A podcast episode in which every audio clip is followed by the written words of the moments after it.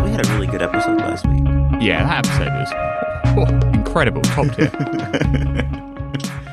did you have a nice Christmas, by the way? I probably did. I mean, the, the odds are I did have a nice Christmas. What about you? Yeah, it was great, fantastic. Yeah, doing doing anything? I had no doubt in my mind that it was going to go perfectly. So. I, I can't even tell you what I got. That's how good it is. Yep. In case you can't tell, we're recording early. Like really early, like AM early. I've been awake for 45 minutes. We're going to talk this week about uh, everything that Apple uh, released in 2021 before we move on to the next year. So this is the exit interview for things released last year. Um, starting out with the iPhone 13 lineup. Um, first thing I have to say here, Mayo, is that, that when I when I you know was reading the notes and I saw the iPhone 13 lineup, I was just thinking, hmm, this is this is this is one of those years where I really now that there's been a few months since the purchase and ownership, this is one of those months where I really don't feel good about having upgraded. it's like I mean, I'm glad you said that because when I was doing like the rundown, I was like, wait, what's actually new in the iPhone 13? I was like, okay, well the pros have got ProMotion, uh-huh. and then I was like, what else? well, you, have you've, you've got um, a much bigger camera housing on the Pro as well. That besides the the Max, you know, the, mm-hmm. the non Max has a much bigger camera housing and better cameras. You've got um, cinematic video, right? Yeah. Oh, yeah. That thing. Yeah. Which, again, is. Have you ever used it since you got it? I've used it a couple of times, and it, it but not in the not in the way of like changing the focus of, of people in the in the in the shot like you see on on, on TV and in movies, you know. But in in the for the purpose of like you know basically portrait mode for video, where it's just a nice blurred, you know, blurred background to add depth, you know, a sense of depth to it. Um, the thing is it really re- it requires a lot of light and um, like more than usual, and then you're not getting 4K and 60 frames per second and everything. So um, yeah, I mean that's still its biggest drawback is it requires what like 1080p at 30. Yeah, I, I I've done it like when when I was listening to music in a in a um in a, a bar recently, and um, a friend of mine named Simon was playing, and uh, you know he had stage light on him, so it was really good lighting. and, and, then there was a nice background behind him, and, and it added the depth, the, and, and that was pretty good. But um, that was mainly just to get like a pretty cool little shot and you know a little memory. But um, but yeah, it's one of those things where um, man, yeah, I, I I went from the 12 Pro Max to the 13 Pro and I'm I'm totally content with it. It's just not one of those years where I'm like, I can never go back to the last phone. you know, this has got things that I have to have. Uh, it's one of those years where it's like, what, what was different? well, like all the camera lenses did get upgraded, and so like going from the 12 Pro Max to the thir- to the 13 Pro as you did, like the the the the, the main wide normal camera lens is equivalent to last year's big because because on last year's phone the biggest aperture with the most amount of light intake was only on the 12 Pro Max, right? It wasn't on the smaller sizes. So right. this year, one of the upgrades is that the best camera, which is basically equivalent to last year's camera, is available on the normal sized Pro phone. But of course, if you've upgraded from the Max to this year's Pro, then you're not going to see any difference there because you've just changed from the same camera to the same camera yeah. in a different form factor, right? Yeah. If I'd upgraded, I would have seen a you know camera differential. Uh, but it, it's all kind of incremental. Yeah, the the ma- macro photography has gotten better since they've improved mm-hmm. the user interface, which is a you know really clear lesson in the hardware can be there, but the the the, the design of the software needs to be up to par, or else you can't you can't appreciate it as much. Um, but it's it's that's still one of those features where it's like take it or leave it for me because I could you know I, I could use the the zoom lens before and feel like I was getting a pretty good macro shot. Whereas with macro proper now, um, you do have the nice toggle in 15.2 where it's it's you can easily turn it off in the moment and it's not as jarring to change. But in so many situations where the lighting isn't isn't good enough, um, macro when it switches from the main camera to the ultra wide lens to do the macro shot, the the the camera quality is like laughably worse, and it's like no, yeah, no, because the no. ultra wide lens is so much worse than the main wide camera. Yeah, yeah. Like the like low light is still it's like going from an iPhone camera to a MacBook Air webcam. You know, it's that it's that weird. Um, so I still find myself like toggling it off in, in the moment and um, and not fully appreciating it. And the other thing is just like I guess like functionally, um, when even in you know you, you can do some good stuff in, in great outdoor lighting, um, but there's a lot of scenarios where you get close enough to actually do macro, and you if the lighting is you know coming from behind you and you can't change the position to get the photo you're looking for, then you create a big shadow, a big iPhone shaped shadow over the, the subject. So it's a little, little bit tricky, um, and that's you know part of a knife. I guess that's one of the tricks, the, the, the challenges of iPhone photography versus a, a, larger camera. So, yeah, and overall camera quality obviously it improves every single year, but like the 12 cameras were pretty pretty good, and I think what all the tests and you know people trying them for a few months has, has bared out is that in normal lighting, the 12 and the 13 photos are almost identical. It's when you get to like lower light scenarios where the extra wider apertures of the you know the lens lineup uh, and you get uh, focus pixels on the ultra wide now and stuff like that. Mm-hmm. That's where that makes a difference. But it's in the niche, you know, ten percent of times versus like the normal photos you take. You'd be hard pressed to see a difference between the 12 and 13 generation. Um, which is not to say the iPhone 13 is like a bad release. It was fine, and obviously promotion's nice for people that appreciate it. But it, it's one of those incremental 12s kind of years, even though they called it iPhone 13, in my opinion. And I think, as you said, you would have been perfectly happy if you'd have stuck to the the 12 Pro Max, as you said you were going to do when they announced the things. But we know how that went.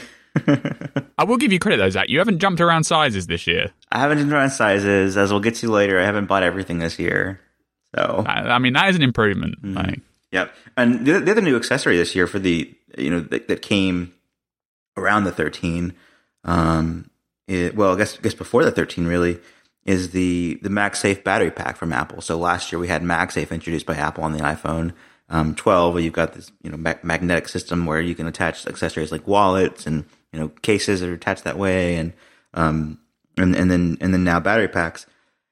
And um, this is something I, I did buy eventually, and I don't regret buying it. It just it's just it would have been fine with the iPhone 12 as well.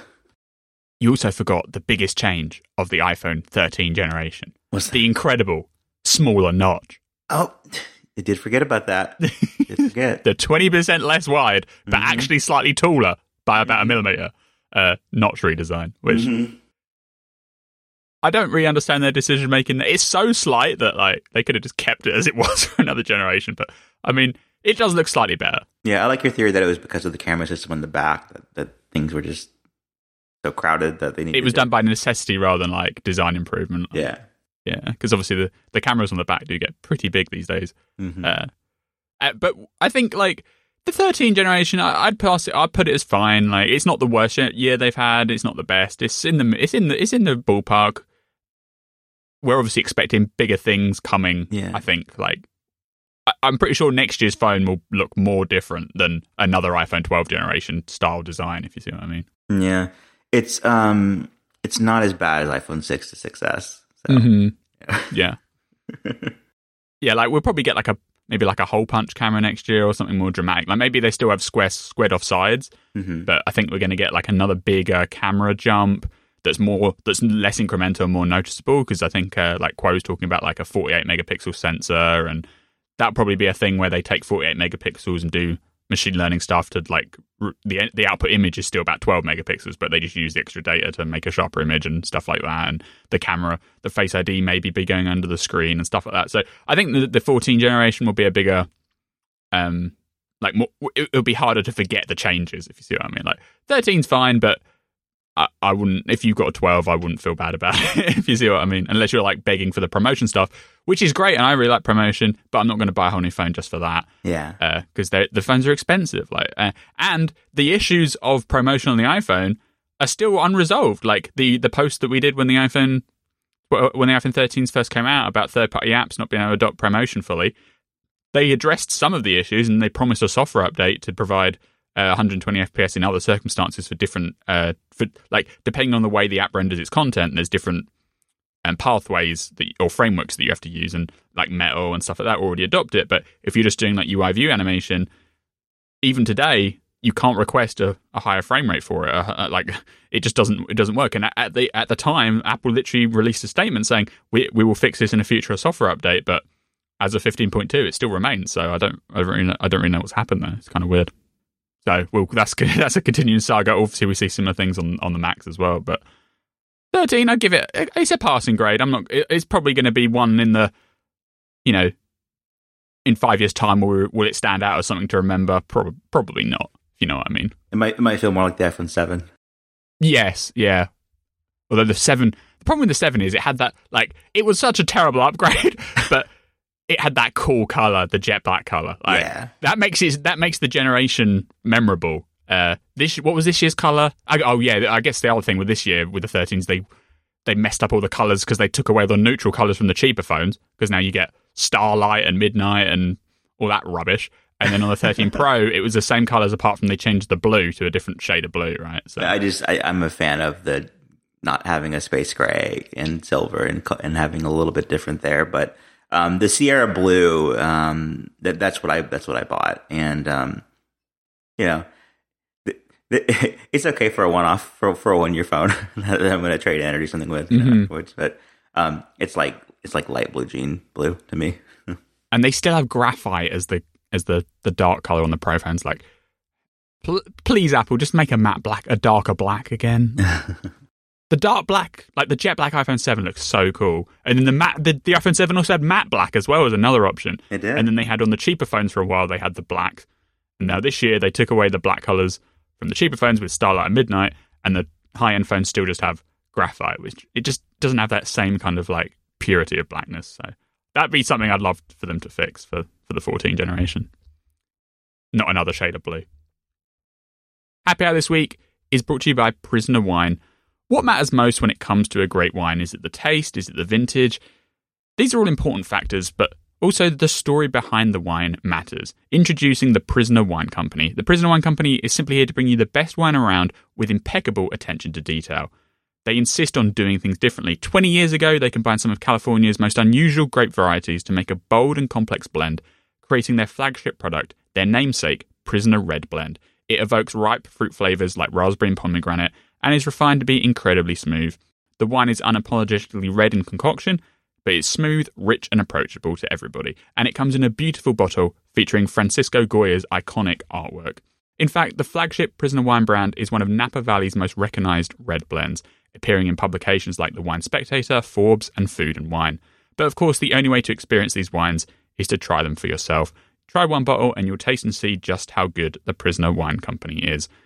And now the Prisoner Wine Company will ship all of their rule bending blends, like Prisoner Red, Prisoner Chardonnay, and Thorn Merlot, direct to your door. Now, Zac, I know uh, you had a chance to taste uh, Prisoner Red wine, correct? I did. It was a Thanksgiving Day special, and um, I, for for me, it was a big upgrade over my usual like grocery store wine that um, I would never bring to, to dinner like that. And um, for my stepmom, who um, is much more knowledgeable in the wine space and has a has a real appreciation for good wine, it passed her test, and she was very um, very impressed with with the, the taste, and, and so was I. So um, really, really, really uh, good bottle of wine.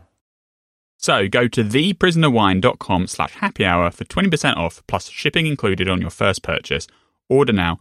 This is the best deal they have available, so get 20% off plus shipping included at theprisonerwine.com slash happy hour. That's T-H-E-P-R-I-S-O-N-E-R-W-I-N-E dot com slash happy hour. Offer is valid on first-time online orders only for United States residents of legal drinking age through 31st of January 2022. Limit one offer per household. Other exclusions may apply. Please enjoy wines responsibly. Thanks to the Prisoner Wine Company for sponsoring the show.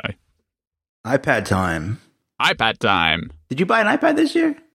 I barely bought anything this year, so no, I didn't actually. But um, you you wise man. I, I mean, I, I did buy a laptop, so that, that was yeah, a I think I think that was a big budget user. Your overall budget for for purchases might have exceeded mine. yeah. I mean, for the iPad this year, obviously the iPad Air got its big update uh, in 2020, so it didn't get any, it didn't see any any love this year, which is fair enough. The iPad, base iPad, 9.7 inch, it got like a, a minor spec bump that isn't worth discussing. Uh, but the big things for the iPad uh, hardware wise this year was the iPad Mini and the iPad Pro update.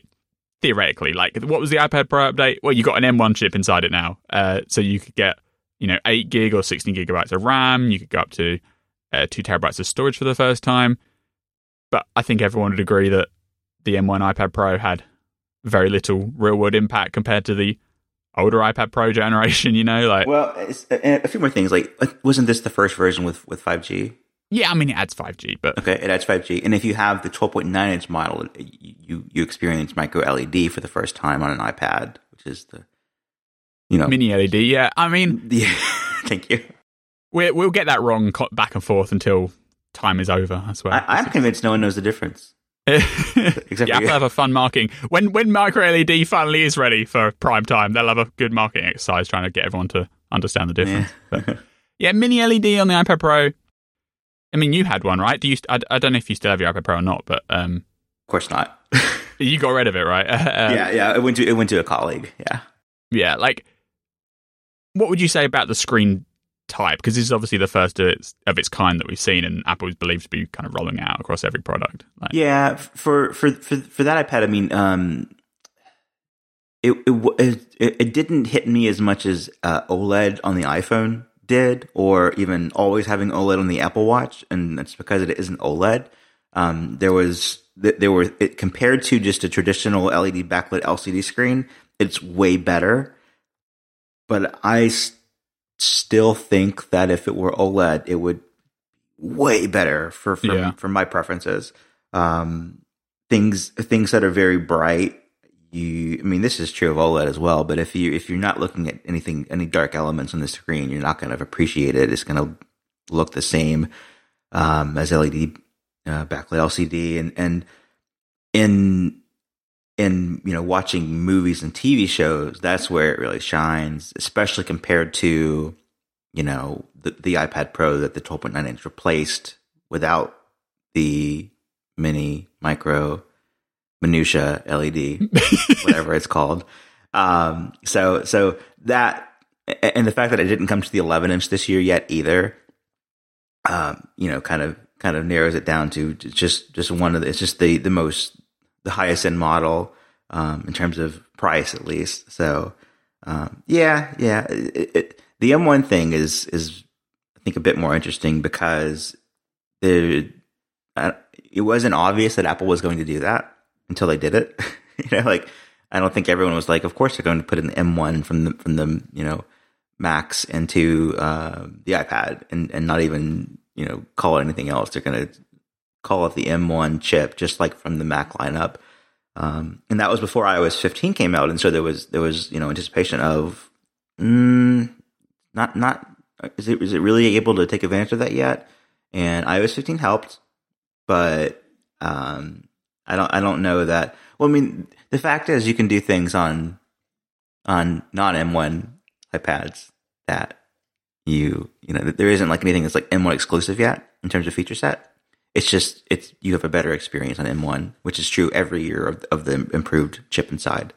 So yeah, and you get a lot more hmm. RAM, which helps with if you're switching between loads of apps at the same time. Less of them.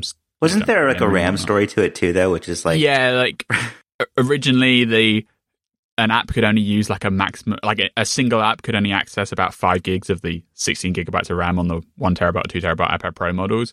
Uh, as of iPadOS 15, there is a entitlement that apps can request to use basically all of the RAM for a single workflow, which, like, if you're just using an iPad for what I would say like office tasks or, you know, Twitter, email, web browsing, that kind of stuff, no single application is going to exceed that five gigabyte RAM limit. So you're just going to benefit by having more multitasking history. But if you are trying to do like a you know professional video workflow, professional photograph work, yeah, anything, workflow, anything creative and complicated, anything super creative that's using like multimedia assets, uh, more RAM is always going to be good. Like um, the the go to example is the Procreate app. Depending on how much RAM the app can access, it can give you more layers on screen for the same canvas size. So uh, like they were, and this is how this kind of issue came up is that everyone on the pro who are big Procreate fans, they would tweet Procreate, okay, the new iPad Pro's coming out. How many, you know, how many uh, layers can I use? And they were like, it's no change from the old one. And everyone's like, well, it's got more RAM now. And so then it turned into this little like palaver. But now uh, they can get this entitlement and they can get like hundreds of more layers by being able to use all the RAM at the same time. Same for like an, a big audio editing application or a video application. So the, the the, the the RAM can be utilized now, which is good, but it wasn't like that uh, when the hardware first came out. Which Yeah. I feel like is a trend that's becoming ever more frequent, where there's just hardware. Fe- Apple introduces these big upgrades to the hardware, and it's like, oh yeah, we kind of forgot to uh, have the software ready for it. Uh, we'll sort it out in soon, and then it takes you know two months, three months, or Mhm. in the case of the iPhone promotion situation, we're still waiting. Like, I, I, I feel like that's a bad trend because they're meant to be the integrated company, right? They make the hardware, they make the software.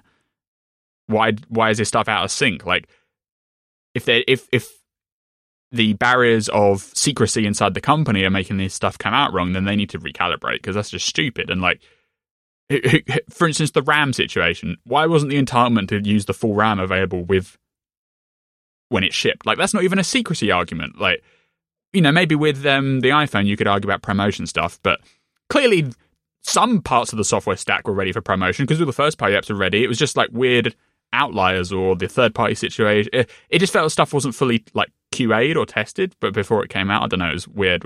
And with the iPad, it's like, oh yeah, we're shipping the thing, and we know each app can only use a max five gigs of RAM, but if you wait three, you know, two months for iOS 15 to be announced, but then you have to wait another four months for it to actually ship, and then you can maybe have an application update to use it. Like, I feel like those kind of weird idiosyncrasies regarding timing just wouldn't have happened in the old days, but now they seem increasingly common. so something else that um, I think is worth noting for this year is that Apple Apple didn't take the opportunity with the M1 iPad Pro to do anything with first party apps aside from may- maybe Swift Playgrounds. But again, that that isn't M1 specific even, you know. So may- maybe it's when the M1 is like the lowest chip in the in the Pro lineup, or or you know iPads that you can you can buy at all. Um, that we finally see them take advantage of that, and it's just setting the groundwork. But we don't have like you know Final Cut Pro for for iPad or Logic um, for iPad. Um, GarageBand has not had some like massive change where it's suddenly desktop class in the same way that it is on the on the Mac. Um, yeah, and and, like and Swift Play, the new Swift Playground is actually pretty pretty good and pretty um pretty competitive, or like way better than what I thought it was going to be, and a great a great improvement over the old Swift Playgrounds. Like it's almost like an entirely different application on the iPad, um, way more capable and way more responsive. So if you are looking for like a desktop equivalent experience, that's not a bad example. Hmm. Uh, but it definitely feels like on the creative app side, Apple is slacking a little bit by not leading the way with something like like Final Cut for iPad. Just feels so inevitable that it's just silly they haven't done it yet. Like, right, they, they're they're still leaning on Luma Fusion and and uh, other apps like that as the the go to pro apps, which And, when and let's compare it to the laptops, right? When the new MacBook Pros come out, they can't stop but talk about how many 4K streams and 8K streams you can edit simultaneously in Final Cut Pro. right, Like that's all they talk about. And then the iPads come out and they're like, eh, I guess you can use a third party app and it'll be all right. You know, like they need something, whether it's a, uh, you know, because even Swift Playgrounds, like it's a good step in the right direction, but it's not. It's not a replacement for X, for a desktop Xcode experience. Like it's good, but it's not. It's not. It's not there. But there are obvious reasons why it, it can. It's going to be a, a more complicated. But you look at something like Luma Fusion, you're like, there's no real barriers for a third party app to make a pretty good video editing app. So Apple, the first party, should be able to make a fantastic video app that's Mhm. easily as powerful as what the same thing you can do is on a MacBook Air or, or a MacBook Pro. You know? Yeah, and I Um, I guess it comes down to what what's already existing and they're just building on top of because they probably w- I don't know maybe they would but I, uh, if if they were doing it from scratch today based on today's conditions maybe they would focus on the iPad first and then they they wouldn't have the Mac version unless it was like from the iPad. Hmm. Yeah. I. It's. This is always these like these like phase conditions, right? Of chicken and egg, what came first, and Yeah, people aren't using like professionals are using laptops, not iPads, but they're never going to use iPads over laptops unless the software experience is there. Like it's an ecosystem and a and a virtuous cycle. So the only one that's going to break the link really is Apple because they have unlimited money and they own the hardware, so they have incentive to offer super professional apps on the iPad where a third party company can't yet in a, in most cases because the investment outweighs the returns. But mm-hmm. Apple clearly can do that, whether it's you know video, photos, podcast editing, like a podcast studio app for the iPad would be fantastic, and actually mm-hmm. clear up things that third party podcast apps can't even do at the moment, like you know record the whole show in the same application you can then edit and then submit to the stores or yeah. submit to the podcast directory. Like Apple easily has the means to do that entire ex- front to back fr- uh, full experience. They don't really need extra system functionality. They don't need any of that, but it would be a great like hallmark for this is what an iPad can give you these days. And loads of people do podcasts. It's a great creative uh, thing, and it's aspirational. You know, even if it's not actually used, like it's a. I think it'd be great for them to do something like that. Uh, but so far, they haven't done anything yeah. in that regard. Unfortunately, what we did get with with iOS 15 though was a was a big improvement to the years ago version of, I, of, of, of iPad OS that that you know introduced multitasking in a, in a different way from from the previous you know shot at it and things that were nicer this time were you're, you're able to have access all of your apps from the dock thanks to App Library, which is sort of like Mission Control on the Mac, or, or excuse me, Launchpad on the Mac. And I was very happy about that. Um, that's that's the main thing. And then and then multitasking got a got a, good bit better because there's there's more user interface clues about how you you control it. It's less guesswork. Um, so and and you can you can minimize windows by dragging them down to access your your home screen. So that, that's useful as well. Didn't didn't touch anything on windowing except for a quick note, which is like, what if you could have an, a, a window of of an instance of a note on top, floating on top of any of your other apps? You know, that's as far as we've gone. So you know, so overall, iPad OS 15, uh, as, as, someone who spent a lot of time on the iPad, very big deal. There's just so there's a lot left to be desired. You know, um, some some shot at windowing. Did you did you see the new uh, notification summary user interface? Mm-hmm. It, it, it's like windowing came to notification summary before it came to the iPad. That's my take. Yeah, little that. mini like tiles almost. Yeah, yeah, overlapping like a like a good FaceTime call. Um, and then I think I think my my bigger disappointment was that we didn't have anything for external display support. So it's still yes. you know yeah. pillar boxed version of the iPad screen mirrored to the external display. And when that changes, that'll be very interesting. Yeah, because the the M1 chip gave them a Thunderbolt port, right? It was an upgrade from USB C to Thunderbolt, which yeah supports even bigger bandwidth, but external display remains very much crippled. But the multitasking changes in iPad 15 very welcome. Just a lot more stuff makes a lot more sense now. You don't have to rely on you know arcane multi-finger gestures to put an app side by side from the home screen, and they have that little like dot dot dot button at the top middle of the screen now to easily move from tiled mode to thingy mode. So good changes there. Uh, but in terms of like that was that was improving what you could already do. We're still waiting them to uh, basically allow you to do even more, like enhancements versus new functionality. I'd say. Mm-hmm. So the M1 iPad Pro was a bit of a, eh, whatever. I think the iPad Mini was a good update this year. Like it's basically an iPad Air, which was also good last year, uh, but just smaller. And so hard to complain. They even gave it a better processor than the iPad Air because the iPad Mini has an A15 uh, with the six core GPU, i.e., the same one that you get in the high end iPhone 13 uh, lineup. Uh, but it's, you know, uniform bezels all the way around. You get Face ID. It's pretty compact. It looks nice. Like iPad Mini, I'd give it a big tick, and it was it been kind of aging slowly with that older, you know, home button style design for a few years, and they finally come around and gave it modern specs and a modern hardware design. So hard to complain about that one. I think that was a, probably one of their best releases of the year, to be honest. Yeah, for for our, our sake, when listeners are hearing this in in the year 2050, I, I do want to say Touch ID, not Face ID, on the iPad Mini. Right. Yes, you yeah. are correct. Yeah. Okay. Yeah, we apologize. Yeah, sorry, I was the, getting I was getting ahead of myself there. We yeah. apologize to the 2050ans.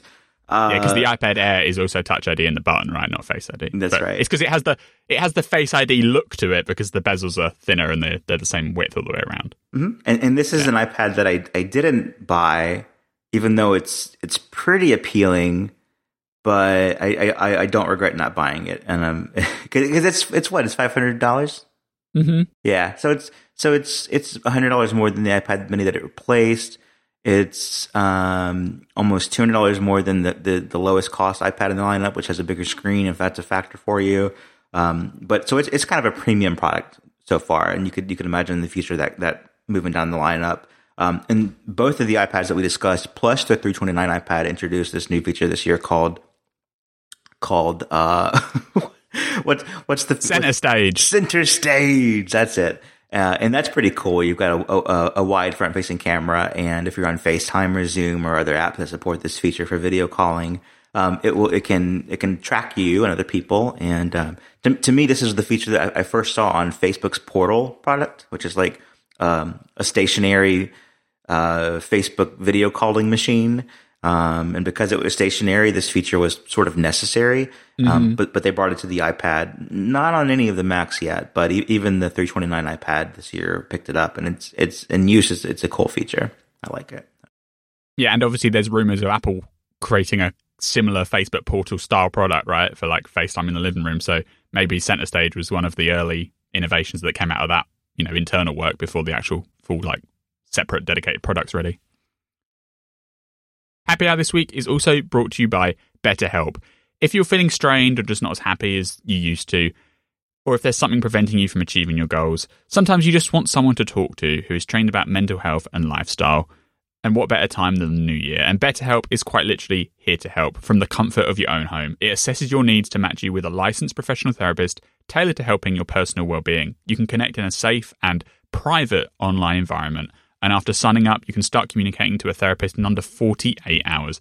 This is not run of the mill self help. This is professional counseling done securely online. And you can access counselors specialized in all sorts of areas like stress, anger, relationships, depression, sleep, and much more. Start a conversation with your therapist at your convenience. You just need to send them a message and they'll respond in a timely basis. And you can even schedule sessions like phone calls or weekly video chats if you want something even more personal.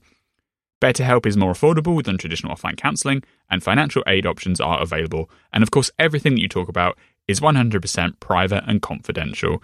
So start living a happier life today. As listeners to this show, you can get 10% off your first month by visiting our sponsor at betterhelp.com slash Mac Happy Hour. Join over 1 million people who have taken charge of their mental health. In fact, so many people have been using BetterHelp, they're recruiting additional counselors in all 50 states. Again, that's BetterHelp, spelt B E T T-E-R-H-E-L-P dot com slash Mac Happy Hour, betterhelp.com slash Mac Happy Hour. Thanks to BetterHelp for sponsoring the show. On the Mac this year, the the the first thing that we you know saw was the iMac with the M1 chip, and this is the 24 inch iMac uh, released this year, replaces the 21 and a half inch iMac, and it's a very big redesign. I don't think it's what we expected in, ex- exactly but yeah, the, the, chin's still there. The chin's still there, but it's super thin in in in a way that's not just weird, like why they do that, but it it's it's attractive. Um, and it's, it's yeah, because the previous iMacs they had that super thin bezel tail off at the edges, but then yeah. it would taper into like the bulbous back, right? Like an old CRT monitor mm-hmm. that just wasn't as thick. Uh, mm-hmm. But this one is like impressively thin because it's uniformly like two centimeters all the way along. And yeah. It, it, looks like a giant iPad on a stick. Like that's what it looks like. right. And that's really cool. Uh, that is cool.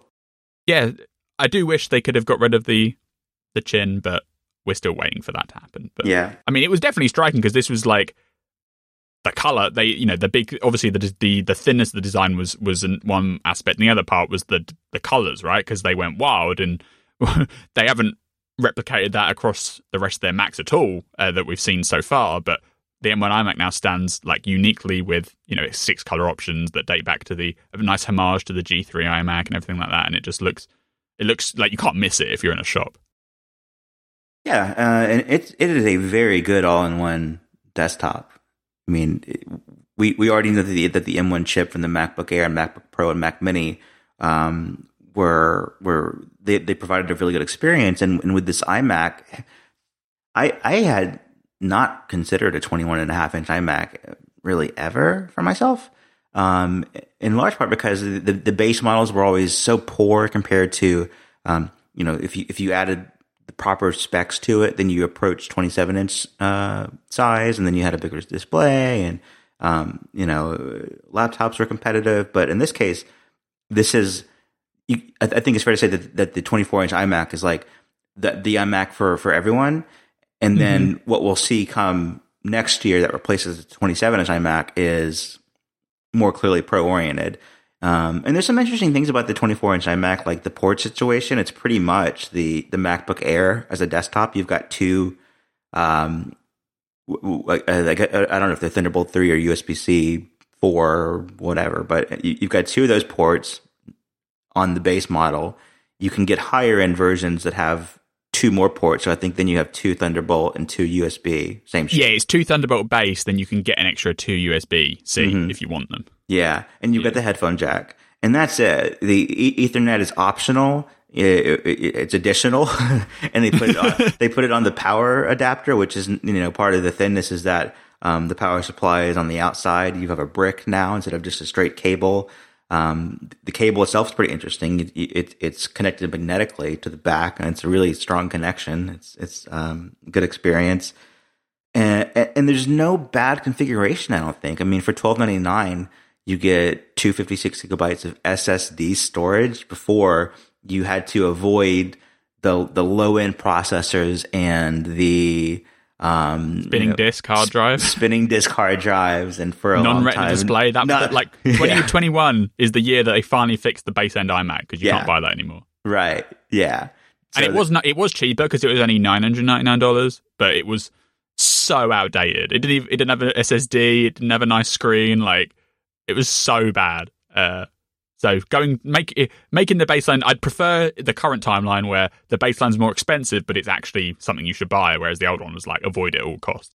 Yep, and this is the first time we've had, like you mentioned, the colors. They they color match the um, mouse, trackpad, and keyboard, and they also added Touch ID to the keyboard. So that's that's the that that, that was a big deal several years ago. Was when Touch ID coming to the Mac, especially the desktop Mac, um, on an external keyboard because we had it on on Mac notebooks since 2016, and uh, Face ID had already come and, and spread throughout the iPhone lineup. So 2021, that's the year of Touch ID on desktop computers.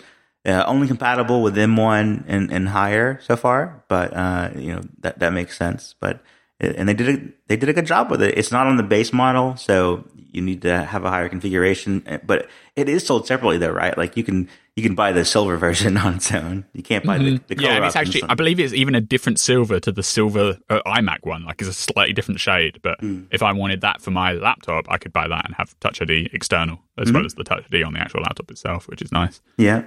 So center I mean, stage. Nope. Wasn't no, on the no, IM1 iMac. No center stage, but the webcam yeah. was so that better, feels though. again like maybe the timelines are slightly out of whack. Like that'll be an up. That will surely come because that's a great computer to have center stage on. Uh, so that'll be what I'll look for when this thing gets Gen 2 or whatever in two years or so. Mm-hmm. And then obviously Face ID. I wasn't expecting Face ID on the base end iMacs. Uh, I kind of hope the iMac Pro that's coming out in 2022. Hope that's the year when they start bringing Face ID to Macs. Uh, because that that computer would be pretty expensive, I'm sure, and they could definitely it would definitely be a lot nicer experience with Face ID there instead of instead of having Touch ID on the keyboard again. Uh, it just seems like we're on a very delayed timeline for these features to come to the Mac, even though they're all running on the same silicon, so it feels even easier than ever for them to do it. But the rumors are out there that they're working on Face ID for the Mac, but it's certainly not confirmed that it's coming out in 2022. So I hope it is, but it's not. It's not a sure thing yet. The, that was the iMac M1, but really the highlight, the highlight of the Mac, and perhaps the highlight of the year for me because it's basically the only product I bought. Uh, well, that's not true actually, but the the main product I bought, the MacBook Pro, M1 Pro slash M1 Max generation, 14 inch and 16 inch. We spoke about it in like an episode a couple of a month or so ago, but still, this machine is so good. Like, my only complaint is that it's slightly too heavy. I wish it was lighter. It's just too. It is heavy. It feels like a tank. Uh, you have the 16 inch, right? I have the 16 inch, mm. but I'm pretty sure the 14. I haven't actually held the 14 inch, but the, the the the thing that makes it feel heavy is not the fact that it's big. Like it's just the base of it is is significantly heavier than the previous generation, and the the 2019 16 inch was pretty heavy, but this one's even heavier. So it does feel heavy when you pick it up. Like you kind of have to two hand it into your laptop bag, whereas the old one I could put it in one handed. Uh, but as I use it sitting on the desk most of the time anyway, it doesn't really it doesn't bother me too much. But if I could tweak it slightly, I'd have it slightly lighter. But otherwise, this thing is so good. It's so fast. It's dead silent. The fans never come on. I can do whatever I want with it. It just works. The screen is fantastic. Like it has it's mini LED, obviously, which is way better than what you used to have. Uh, mini LED isn't perfect, but it's dramatically superior to standard LCD for sure. The contrast ratios you get on this thing are just incredible. The, the the the the kind of richness of looking at things, like you're looking at photos, you're looking at like web assets on the Apple website. They're just so crisp. It's beautiful, and you get the for people that were, were craving for the ports to return. Obviously, now you have HDMI and SD card, and I personally don't have much use for those because the laptop mostly lives its life plugged into a Thunderbolt dock on a single uh, place. But you know, there's going to be a time over the course of the lifetime of this machine where I want to plug into a TV once or twice, and we don't have an Apple TV there. Maybe we're visiting relatives and stuff, and so I can just plug plug it in directly, and I'll and I'll like it. So I'm happy with that. But like for me, the ports could be exactly the same as the 2019 generation. I'd still be just as happy because mm-hmm. It's just fantastic. I like the design with the black keyboard well, uh, which is like the main uh, color design change because it's still a space gray and silver. Uh, but by the time that I come around to, you know, maybe the 2024 MacBook Pro when it's time for me to buy another one, if they could just take the black keyboard well and extend it out to the entire machine so it's like a matte black laptop, that'd be super sweet. But this machine's so good. It's so fast. Like, I, I, maxed out the RAM to 64 gigabytes, which is maybe a bit excessive, but it's so not like I can have. I opened every application. I did the thing where you open the applications folder and you just press like select all and press enter, and it it opened every application without even like you wouldn't even know it. Like it was dead silent. There was the RAM usage was like twenty percent. It was like such a good laptop. So That's happy, good. so happy with it. Yeah, yeah. The notch, mm-hmm. still too big. I mean, I uh, it's come. I've, I've got used to it now. Like I do ignore it, and you forget it, it's there. But when you go, the notch is there. You look at it, and you're like, why is it that wide? Like, and uh, it, that we've even seen a teardown where there is quite a lot of empty space around there. Uh, so if it had Face ID, I wouldn't care, but because there's no Face ID there, it's like it just feels like a super wide notch. In the same year that they made the iPhone 13 notch smaller, this notch is the same width as the old iPhone 12 and earlier models, and it has less components in the same space. So mm-hmm. that sticks out. But come on, like the laptop's fantastic. What do you, what do you think about MagSafe? Because that's that's back. I barely use. Because again, I plug into a Thunderbolt dock, but right, yeah. I, I mean, I've I've I put it in the MagSafe. It snaps in. It feels nice. I am traveling to see some relatives. Uh, well, I have traveled to see some relatives. Uh, time travel, you know, podcast time travel. Uh, I probably won't because I won't. Obviously, I'm not taking my Thunderbolt with me. I have a now choice: do I take the USB C charger or do I take the MagSafe charger? I mean, I might as well take the MagSafe charger because it's technically slightly better for that situation. So might as well take the mismatched MagSafe charger. yeah, the the fact they didn't color match it was a bit bit of a bit of a scam. Like color match as long as you buy silver. Yeah, I bought the space gray, and if I'd have known like up front that the you weren't going to get a space gray MagSafe cable, I might have just bought silver just so it matched. Uh, mm-hmm. It's not a big deal, but it does feel like they literally went to such a degree with the M1 iMac with color matched everything, power cable, keyboard, mouse, trackpad, literally the works. And then these super expensive laptops come out, and it's like, no, you're getting a silver MagSafe cable yeah. every single time. And they don't even have to make a se- they didn't have to make a separate brick because the brick is because it's just a cable now separate from the brick. All they need is a slightly different colored anodized cable, but nope. Uh, but yeah, other like I spent a fortune on it, but it was worth every penny. Like the laptop's so good. Mm-hmm. Yeah, yeah. I and and you're ending the year. That's that's your your one true Mac, right? That's the only Mac. oh yeah, yeah, yeah, yeah. I'm in, I'm ending I'm ending the year where I started with a with, with my only Mac being the MacBook Air M1 base model. You, you, had a dalliance with the M1 iMac, but I had a, uh, and the iPad M1 iPad you know, with no Mac in the picture for a while.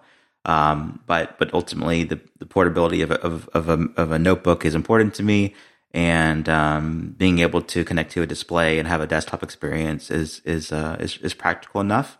Um, and when I when I bought this one, it was it was hundred dollars. It was nine hundred dollars instead of thousand dollars. So it was like, do I put this money toward a MacBook Pro for two thousand and up, or do I do I do just what I need and be happy with it for 900? And that was a pretty easy decision for me.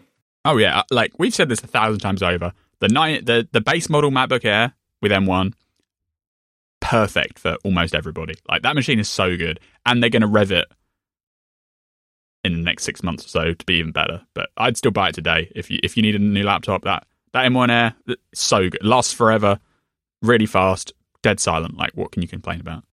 And then uh, this this year, if uh, pro- you know, probably if you listen to the last few uh, annual roundups, uh, we talk about AirTags, Mm-hmm. And this is the year that they came about. And they came. We bought them. We tried them in artificial circumstances. They worked pretty well. We put them on our stuff, and then we forgot about them. At least that's how it went for me. Uh, I think AirTags are a fantastic product. They work. They work just as designed. They work better than Tile because they have such a bigger network of devices ready to tell to Bluetooth ping your location around. Uh, and they're pretty cheap, and they're pretty small. And you just stick them on your keys, or you stick them on somewhere, and then you forget about them, and, you hope you don't lose your thing. But if you do, the AirTags have got a decent chance of actually helping you find them. Like, I know there's all the recent controversies about stalking and them being used in ways that aren't the intended way for criminal purposes, but the product themselves, I, I can't I can't blame them. I think they're pretty good. Yeah, I'm, I'm glad AirTags are here. So we, we you know got that out of the way. They were they were rumored for so long, and um, you know now now they're completely behind us in the sense that we only need to talk about them if there's you know um, you know a carjacking story that has nothing to do with their tags or you know they they change something about how they work. But um, I, I've got um, two that I, two two that are the ones that I care about. The one one on my keys and the one on my backpack, and um, I hope I never have to use them. It, it, the, the key one's more important, well, more useful for me because if the keys get misplaced, I can make them ding, and that's helpful. Um, the backpack situation, I, I did leave my backpack somewhere recently at a, at a restaurant, and I realized it before I saw the alert. But had it been stolen, it would have been, you know, helpful to know, I suppose.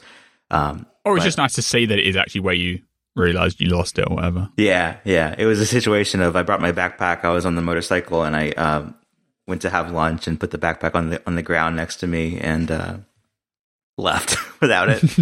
and so then I called the restaurant and they said, "Hey, we'll put it up for you." Okay, thanks. I'll pick it up tonight. That's nice. Yep. And uh, next up is is AirPods. So, um, you, did you didn't buy any AirPods this year? Did you? No, I thought about it, but Yeah. my current ones still work, and there's the question of the fit over the third generation buds because different people have had very different experiences on Yeah. How well they accommodate their ears. So I was like, well, if my current ones are still working, I'm not going to rush out and buy new ones that might be a pain. So, Yeah. uh, but yeah, these third gen AirPods are what I would buy when these current ones die out. Like, I don't know if I just got lucky, but the second gen buds battery seem to be holding up pretty well for me, just randomly. So might as well just carry on with that for another little while. But third gen AirPods, they get the design of the AirPods Pro. Uh, they get spatial audio, which is nice, and they get slightly longer battery too. So, uh, pretty nice update. And they made the prices cheaper because uh, no longer do you have to pay extra for the wireless charging case, and now it's just 150 for third gen AirPods, and they're still selling the second gen AirPods for 129 now. Um, so yeah, a decent update, and the the case uh, they added MagSafe to the cases of the uh, third gen AirPods and the AirPods Pro. So you just obviously they always charged over Qi, but now you get the little like magnetic attachment. So pretty decent update for the AirPods. Obviously, a lot of people are waiting out for AirPods Pro V2, which are expected to be pretty dramatic, like losing the stems and stuff. So we'll probably see that later this year. Um, but yeah, third gen AirPods, I give that I give that a tick. the next thing is is Beats. So th- I think there were there were more Beats released this year, and, and also there was a lot cut this year. like some were pretty new, um, but they they've narrowed it down. One of the, one of the, the higher end things is the Beats Fit Fit Pro.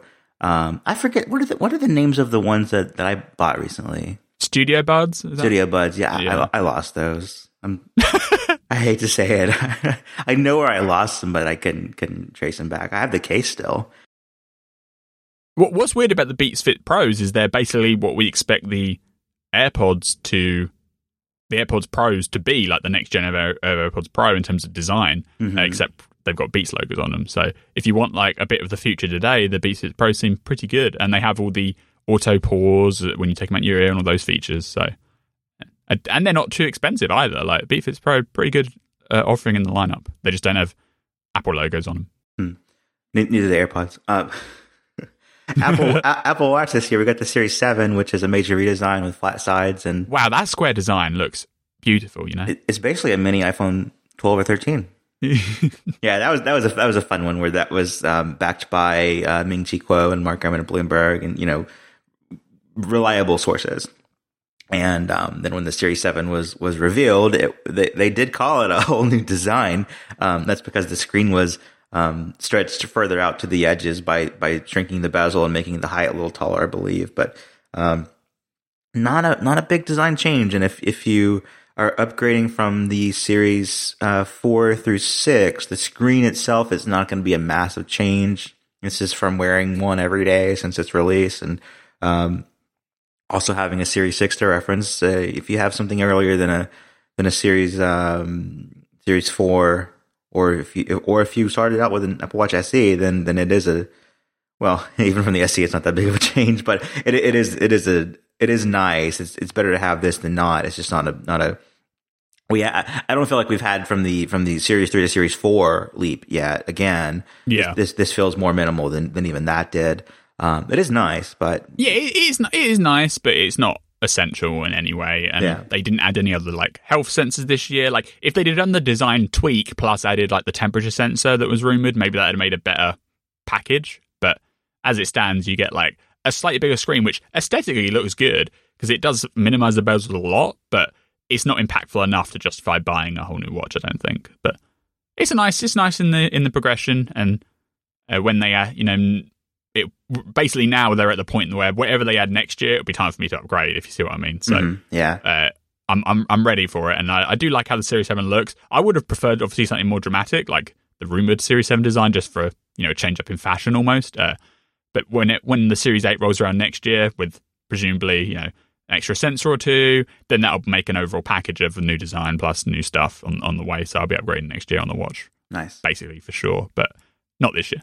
Yep. Uh, the, the Apple Watch SE remained unchanged and has this, the same price, which is still a bit too high for the Mm-hmm. for Two seventy nine, too Yeah. expensive, Yeah. When, when it, what is it? It's- and so is this Apple Watch Series Three, yeah, Series Three still around. You know. one ninety nine. Yeah. I mean, it's possible that Series Three gets canned like in the spring before Mm-hmm. you know before the full year is out, but it hasn't yet. Yeah, I mean, what people were hoping this year was that the SE would come down in price slightly, maybe to 250, 220, and then that would be enough for Apple just to can the Series 3 altogether. But that didn't happen. The Series 3, I wouldn't recommend anyone to buy a Series 3. Yeah, I know some people do, but Mhm. I don't. I wouldn't. I wouldn't suggest it. The Series Three still has a spinning hard drive and uh, LCD screen, Yeah, it's and, and a, in, and a big that camp. fan, big fan inside of it. Yeah. Like maybe last year you could get away with it, but 2021 it doesn't feel.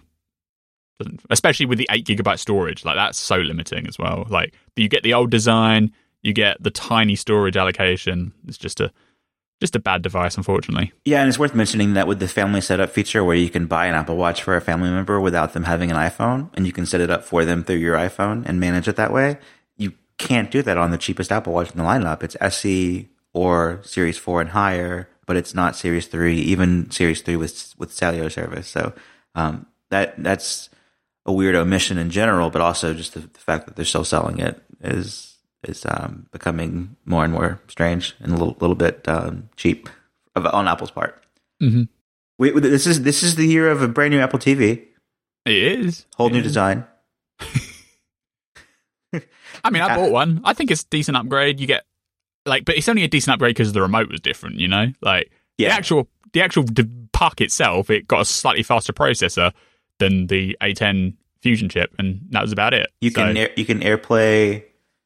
Uh, you you can AirPlay the uh, HDR video from your phone. Is that right?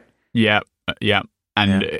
the, the the the HDMI port is HDMI 2.1, but the software only supports HDMI 2.0 functionality because it doesn't output a 120. Uh, it will do 60 FPS at HDR now, but not 120 FPS. So you're saying the hardware is ahead of the software? yeah? Have you heard? Have you heard of that thing happen before? okay, better better than the hardware being behind, as long That's as they true. catch it up. I mean, the main pro- the main problem with the Apple TV remains the price. It's still too expensive, and they still sell the Apple TV HD at one forty nine. It's like, come on. The the Apple Watch Series three and the Apple TV HD are definitely in the bad corner. Uh, the Apple TV 4K, it's a good product, but it's too expensive. But it's a, like, if you buy it, you'll be happy, but it's too expensive. I like the remote. They did a good job with the remote. Yeah, you can you can buy the remote on its own. It comes with the old Apple TV now too. Yeah, it does. Uh, the remote is expensive as well. Like the Chrome, the Google Chromecast, which I would probably recommend if you're not buying Apple TV. The new Google Chromecast, the entire Chromecast is cheaper than just buying the new Siri remote, which is kind of insane. But like if if Apple TV had pulled a HomePod Mini and just you know dropped the price to nine dollars, uh, it'd be in a much better position. But at one seventy nine, it's too expensive. And unfortunately, that was kind of like all Apple really did this year for home stuff. Like they did add those three new colors for the HomePod Mini, but obviously the product's the same, the price is the same. They didn't do anything else really in the home space this year, which is kind of disappointing. They killed Uh, the big HomePod. That was the Oh yeah, don't remind me. yeah, they killed the big HomePod. Every time the HomePod has a software update, I sit there and pray. I'm like, please don't break it, please don't break it, please don't break it. uh, but they still work. Mine still. I still have two originals that I bought pretty much on launch day, and they still work fine. So I'm I'm happy. But if they died, I would be genuinely upset because I think they're great products. But I just have to hope that Apple has a replacement ready by the time they actually die. But we haven't even got rumors that that's happening, so I'm, I haven't got too much confidence in that. Yeah. And um, the iPod. the iPod is a product that remains in the lineup. The iPod Touch didn't get an update this year, and in fact, they minimized its presence even more because there was a pretty big like Apple Store website redesign where they added loads more tabs, they added a dedicated store tab, and all sorts of stuff. But in the old like pre 2021, the Apple Store would have a music tab, and on the music tab, the last thing in the list would be the iPod Touch. But now, like the iPod Touch is ipso facto removed from sale because the only way you can find it is by searching for it.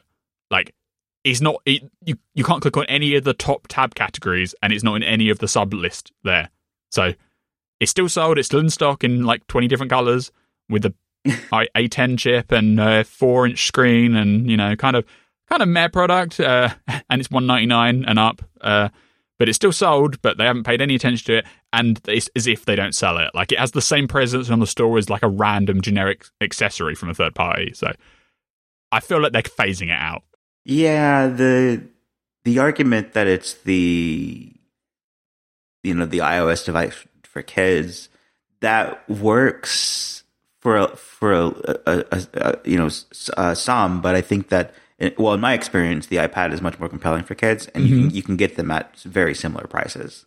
You know, especially with sales and everything. Like the 329 iPad on sale can be you know in the in the 280 range. Yeah, especially if you get like the last gen 9.7 inch iPad on sale. Sure. Yeah. It's like 220. Yeah. Whereas the Apple Touches are uh, like 170 if you're getting them on sale. So, yeah. and you know, it's a four inch screen compared to a 10 inch screen, and the processor's older, and all this other stuff that just doesn't make it hold up. And what I find is that, you know, adults just pass their phones down to their children. So, if you want an iPod Touch S replacement, you just take your old phone and you give it to them to use, you know, or you buy them an iPad. So, We we do have a the blue iPod Touch in the family, but it doesn't. It hardly gets to use, not because of its size or anything, but because the battery life just does not compare to even an iPad. Um, mhm. You know, 320 iPad. That that's the biggest factor is the battery life isn't up there. Uh, and yeah, an iPad will last a, a, a long car journey, but an iPod Touch won't. Right. And in the battery, I mean, I forget what year this iPod came out in, but I when I bought it when it was brand new, and so that battery is also pretty degraded, and so it's really just a, and the main use for it for my son is for gaming or watching videos and um, you know, crank up the screen brightness and it gets really hot and dies really quick. So um, it, it it's actually just living on a shelf right now, sort sort of like in the Apple Store.